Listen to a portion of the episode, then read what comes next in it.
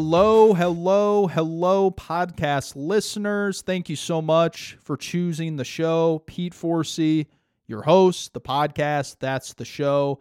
July 4th, right around the corner, but we got a lot of ball to talk about. Jets and Hard Knocks, NFL running backs, NIL and college football, Ja'Marr Chase, Stefon Diggs, some wide receivers being divas as usual, and then the Mets, Padres, Cardinals, a lot of heavyweights in the National League. They're struggling. And should you trade Paul Goldschmidt and Nolan Arenado if you're the St. Louis Cardinals? We got all that talk here. It is episode 117 of the podcast.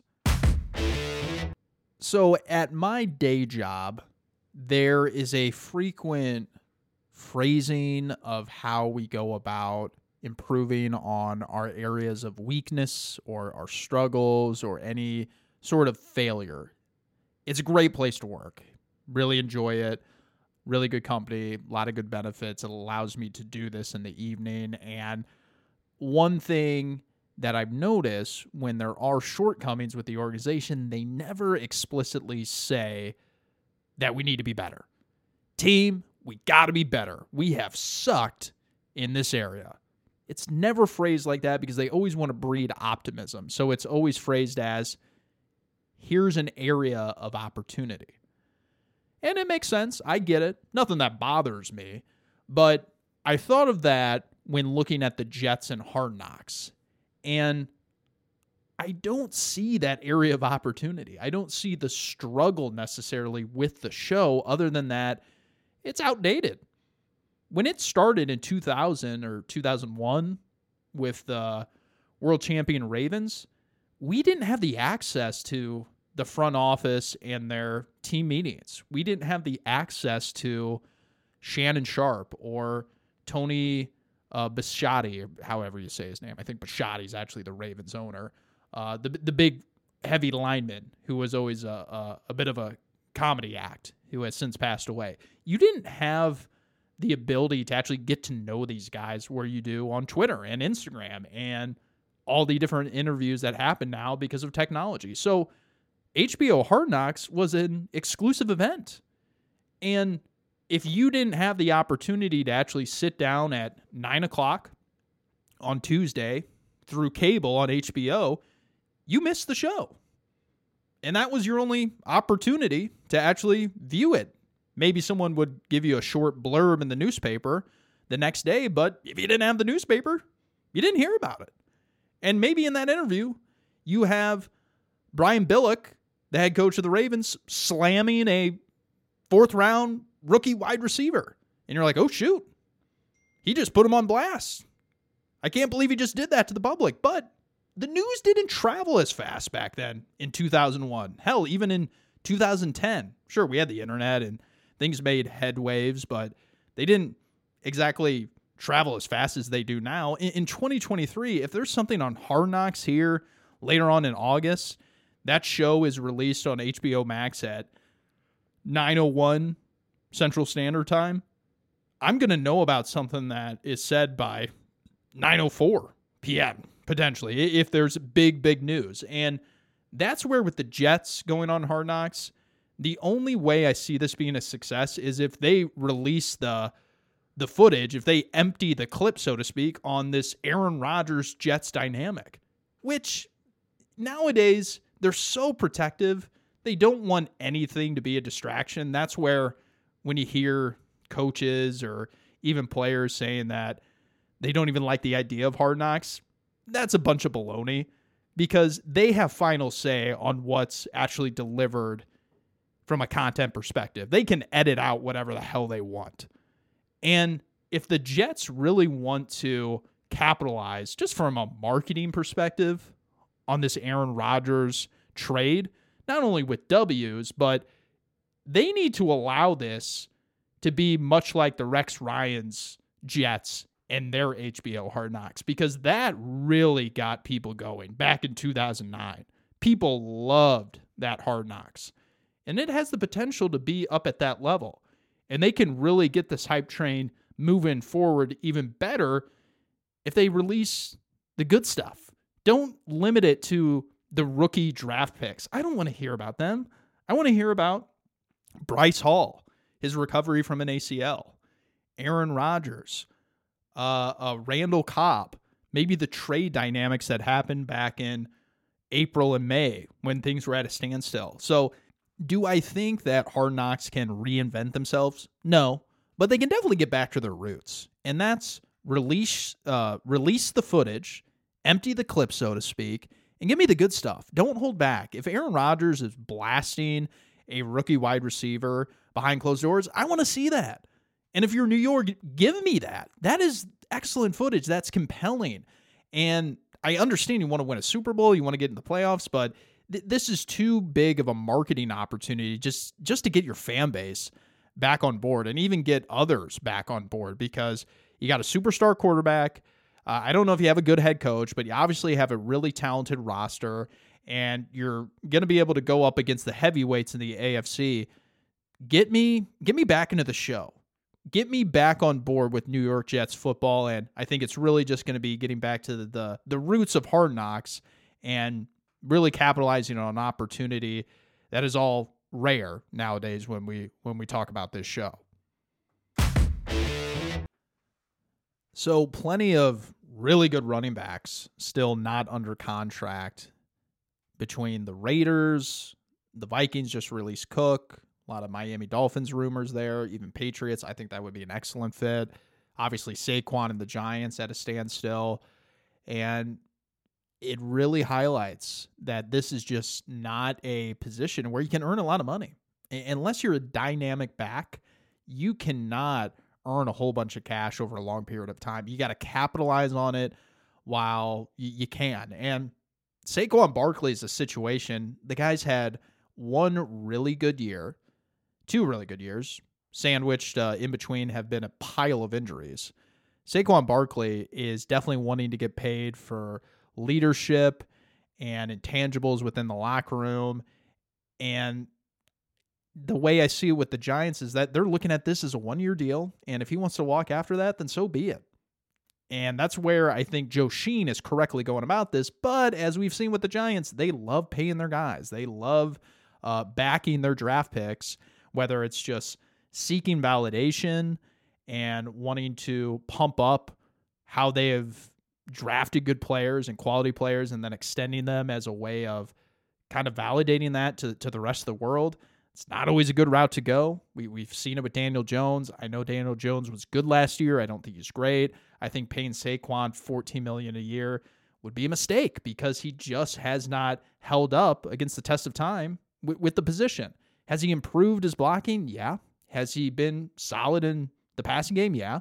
But overall, he's just a runner on the ground. And you don't pay just a runner, you pay a weapon. You pay a guy out of the backfield that can do it all. That's where at the time with Zeke, I was all on board for it. He, he was a do it all purpose back. Now, the tread on the tires, did did that wear off sooner than we expected? Yes. Did Zeke maybe mail it in? Did he show up out of shape most of the next two training camps? Yeah, I think think he did. I think Zeke kind of lost his his uh, motivation for a little bit. He got it back by, but by that time, you know, things were too late. So with Saquon, I think he's really got to capitalize on this year and then hit the market and, and go elsewhere after the 2023 season. And with Jacobs, that that's a guy that they really liked over in Vegas, but again, it goes back to the idea that you have to be an all-purpose back, and he's got a few of the ingredients here, but 10.3 million is the top of the market for a guy like that. And Dalvin Cook epitomizes exactly what this position looks like. I think he's a guy the Vikings should have held on to. But the fact that Minnesota gave up on him is an indictment on their roster. The general manager either is arrogant in the fact that he believes he can get an equal player in Alexander Mattison or some other draft pick and equate that to a Dalvin Cook, or he thinks the Vikings are going to suck and Dalvin Cook is a worthless piece of this roster because they think they're just going to, to be an awful team here in 2023. And that tells me that because when I see Dalvin Cook play, that guy still got it. And I think if the Dolphins were to get him, I think if the Patriots were to get him, I think if anybody were going to get a, get him, he would be a hell of a piece because that guy still has it from a running back perspective. He can affect you in the passing game. He's a uh, a capable blocker, but more importantly, that outside running game, he is a weapon on the ground. And I think he's going to make any team happy, but it just goes to show you got to strike while the iron's hot because he did that. He cashed in back in 2020 with the Vikings. He became a salary cap casualty, and he's going to have options moving forward. So I think that's where, if you're Saquon, if you're Jacobs, if they put a deal in front of you that's pretty good, you should probably take it and not worry too much about respect. Worry about getting as much money as you can in a career at a position that's typically pretty short. So I just had it pushed to my phone, and I have to admit, it is exhausting keeping up with NCAA rules and the new regulations with uh, NIL and even just roster changes because guys can jump year to year and also the violations that that's few and far between now because of NIL and uh, because of guys getting paid and also coaches having more leeway in what they can provide their players. You, you don't see too many violations, but all of it has just become chaos. And I do believe that it's going to affect, and we'll see it four or five years down the road. And by that time, I believe the Nick Sabans, uh, Dabo, um, maybe even a uh, a Jimbo Fisher or Kirby Smart. Not going to say that they're all going to leave college football, but they might want to jump to the NFL and see what they can do, or they'll take a break from the college football ranks because one thing that it's going to do is make it increasingly more difficult to actually build a program. You hear coaches use the word program all the time because they're not interested necessarily in just having good seasons, but they want to build something sustainable, a pipeline of culture and the type of players that they're looking for over time. But if you have 18 and 19 year olds that are chasing the money and chasing the short term reward, and you have boosters that are of influence and promising things that are not actually hired and on staff by the football program, that'll make things pretty difficult if you're Jimbo Fisher or if you're Dabo. And they were born in a era where it was just you recruit the player, they don't get paid, and they have to stay here for three years, or they're unhappy, or they just deal with it and really power through thing, power through things, and they make a, a spot on your roster and they make an impact. Things used to be very simple that way, and there was a whole bunch of outcry because people thought it was unfair and they thought it was un-American. And you know, we've since since gone the complete other direction. And what it's caused is just a complete transient community. I have no idea who's on the Missouri Tigers this year. Other than I know that Eli Drinkwitz is entering another season where he's won seven to eight games, and Mizzou is probably born for the Tennessee Bowl that they go to every year, the, the Music City Bowl. And it's probably going to be the same deal here in the SEC moving forward because that's how Mizzou does it. And there's a lot of other programs that are probably in the same boat. Who's on our roster? Are they any good? Are they actually good because they were recruited by Alabama? Or were they someone that got a shit ton of cash, maybe $80,000, uh, maybe in the hundreds of thousands of dollars, and then they stopped working hard because they thought they made it? It's not all that enjoyable for a majority of college football programs. And it makes it very difficult to actually build something that's sustainable. So, am I bemoaning the fact that athletes are paid just in general? No, I don't care. I, I really don't. I'm, I'm kind of past that at this point. I used to think it was something they should not dip their toes into, but it's part of reality now. But the fact that they just do not have this regulated and it's the wild, wild west and everybody's just picking up and moving at the drop of a hat is not good for head coaches. It's not good for a fan base that wants to see lots of wins over a long period of time. And they're, they're going to have to tamp down on this pretty soon here because it's going to get ugly and it's going to get ugly for a lot of reputable teams out there in college football.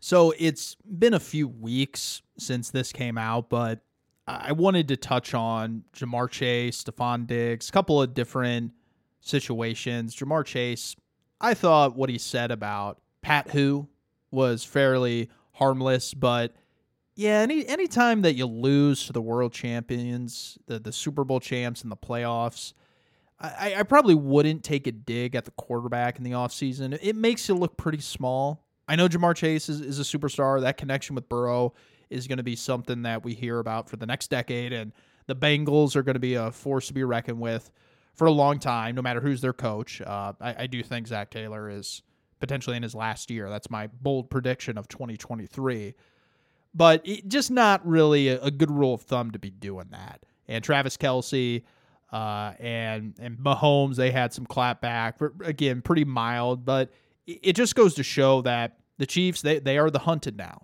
Two out of four Super Bowls in the last five years, I think it is. They are they're on top in the AFC and the NFL in general. They they got a really good thing going. Uh, you know, with with, with Kelce and with Chris Jones, who needs an extension, he's going to get it. There's no doubt in my mind that uh, uh, that Brett Veach is going to get that done with the Kansas City front office. They have a Hall of Fame head coach. It's it's the rare combination that you get, and that train's not slowing down. And I understand that the Bengals feel like they're somewhat close to that, but let's not talk. Okay, if you're not there, it just makes you look small, and the nothing epitomizes this more than talk is cheap. And that's where De- Stefon Diggs with the Buffalo Bills, he just went radio silent and he was getting irritated by people on social media and in in the media in general throwing out I guess lies or caps as he called it because he was absent from an OTA practice. And yeah, did the Bills do him any favors by saying they were very concerned? Probably not. But at the same time, if you had issues with Josh Allen and the way he communicated with you or how you were used last year in 2022, maybe that was something you should have figured out in, hmm, I don't know, February, March, April. Like OTAs were in May, if I recall, and early June. So that is not the time to really bring this back to table and air out something that was last year. Teams, coaches, executives, they're on to 2023. They're ready to turn the page. And if you feel like you were disrespected or something wasn't communicated to you, that's something you should have taken care of months ago. And let's not forget, Stefon, you had a career year last year. So if this is just about a loss against the Bengals in the playoffs, let's remember also that usually you see some tough teams in the playoffs. And I think everybody's trying to win. They're not trying to have their best wide receivers, such as yourself, disappear. There's nothing selfish going on in a playoff game against the Bengals. So, very strange situation that he wants to have this surface once the team reconvenes for their mandatory OTAs or uh, or mini camp in June. Should have taken care of this in February. Should have taken care of this in March. And diva wide receivers will be diva wide receivers. In the end, probably not going to affect too much. But when you're trying to get the program off on the right foot, and then your head coach has to explain why you're not in the building and he has to categorize it as very concerned, you're partially to blame for that. Again, I don't think McDermott did his team any favors by explaining it that way, but he was also trying to make a point to you that he doesn't understand clearly what's going on here because he told the public that he was really worried that you weren't there. So, obviously, something fishy going on there, something to monitor, and just not a great way to start the 2023 Bills overall. So Steve Cohen, owner of the New York Mets, has tweeted out again. Love that he does this stuff. He's gonna speak before tomorrow's game, I think it is, and then Billy Eppler, the general manager, back Showalter, saying that he's the guy to get us back on track. Haven't read his full comments as far as what he said about Buck Showalter, but one thing that I'm noticing with the Mets and the Padres, who are star studded with Soto, Machado, Tatis, and uh, Matt Carpenter, Nelson Cruz, the Cardinals, of course, who have a bunch of veteran players as well, Arenado, Goldschmidt. These teams in the National League that have a lot of veteran players. The Mets got a whole bunch of 30 year olds and uh, Starling Marte, uh, Canha, um, uh, Pete Alonso. He's been in the league for now four years. Hard to believe it. All these veteran teams are really struggling to mount comebacks. Once they are losing, they're done. Once we are past the sixth inning with any of these teams, they do not win ball games. And I think what we're finding is that the pitch clock has really sped things up on them, not only physically, but mentally as well. They're not able to make the adjustments, whether it's with the pitcher or whether it's with, uh, you know, them mechanically at the plate. There's just not enough time. And the fan in me, the consumer, I don't necessarily like that. I want to see more comebacks. Is it also maybe a problem of them just not adjusting at this point in time or not having enough time? Perhaps. But I think it's definitely valid and you can corroborate it when you look at the Diamondbacks. Very young team. The Cincinnati Reds won 12 in a row. The Miami Marlins, they're four games back in the NL East and uh, several games over 500. In the National League, there's a lot of young teams that are playing really good baseball. And I have to think that a lot of it has to do that their minor leaguers have been playing with this pitch clock before. So I look at each of these teams. Bob Melvin, that guy's not getting fired. He led the Padres to the championship series last year. He's done great. Oli Marmol, I'm lukewarm on him. I don't think he's necessarily issue. I also don't think he's all that great. He's in the pocket of John Mozeliak. He's not going to get fired. And I think Showalter with New York, while people in Queens would be happy because it would be a reaction and it would be a statement by the owner, that's not going to help things either. These teams need either A, need to get a lead sooner in baseball games or learn how to adjust to the pitch clock. Because I can tell you right now, Major League Baseball, they ain't getting rid of the pitch clock. As much as I would like that to be considered in October baseball games and maybe even just lengthening the pitch clock a little bit, that ain't going to happen because it's been a very positive impact for their pockets, their their their uh, their uh, money. so that that's not going to happen. And that's the only way you're going to win if you're one of these three teams. You got a veteran roster and you're going to have to adjust because right now, I think it's just mounting on them and it's piling up a lot of losses and they're going to be on the doorstep of the playoffs if they don't get things turned around soon. it's been talked about here in St. Louis for perhaps two weeks now, and I get the sense again. I have not read it, and I like to make that abundantly clear. I think Ken Rosenthal uh, is looking or wrote an article about the Cardinals maybe needing to consider trading Goldschmidt and Arenado, and that's obviously uh, a pretty bold statement. Ken, very well connected in the baseball world, he's got to write a piece every day. My guess is he just says the Cardinals should consider it. He's probably likely not saying that they absolutely 100% need to. He's just throwing out the idea. And I get that as a reporter. I think any national reporter is going to do that. I am with the masses that that's not a good move for the Cardinals this year or next year, and they're not going to do it. You just don't find Arenados and Goldschmidts in a prospect pool. I don't care how good a team's farm system is you have to be otherworldly. You have to be generational to even achieve what Arenado and Goldschmidt has in the big leagues to be considered worthy of uh, uh, of a trade like that. Goldschmidt was traded with one year left on his contract because Arizona knew we can't afford him. He, he's going to leave for greener pastures, so we may as well get something for him now. The Cardinals, they have the cash and they have enough of a farm system and of a roster right now to turn things around in the next year. So while 2023 might be a lost cause at this point, not definitive by any means, 2024 and winning the Central is well within the realm of possibility. That would not be good for the 2024 Cardinals. And in the end, you're in this business to win. You're competitive. You want to have a good 2024 season. Arenado, he's on the team through 2027. What the hell are you going to get for Nolan Arenado if you trade him right now? Potentially a lot, but in theory, that only happens if the other team is moronic. Who is going to trade Nolan Arenado for four top level prospects in their system? They're just not going to do it.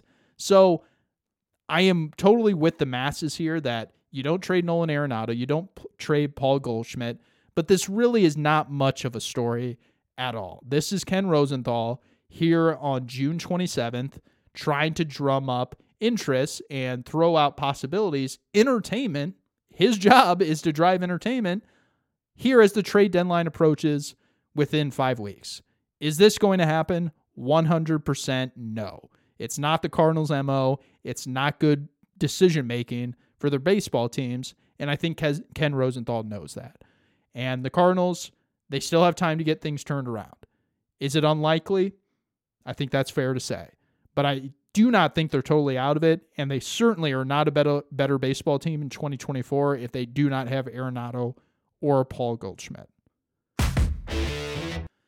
That is going to do it, folks. Appreciate you choosing the podcast. Please, please, please leave a review, five stars if you're so inclined. If not, no stars, one stars, that's fine. Tell me why you don't like the show. If you do, tell your friends about it.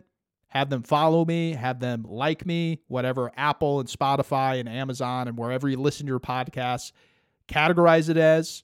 Please go ahead and click the follow button. Tell your friends, your family, whoever likes to listen to podcasts, what we're doing here. It's the podcast, All Things Ball.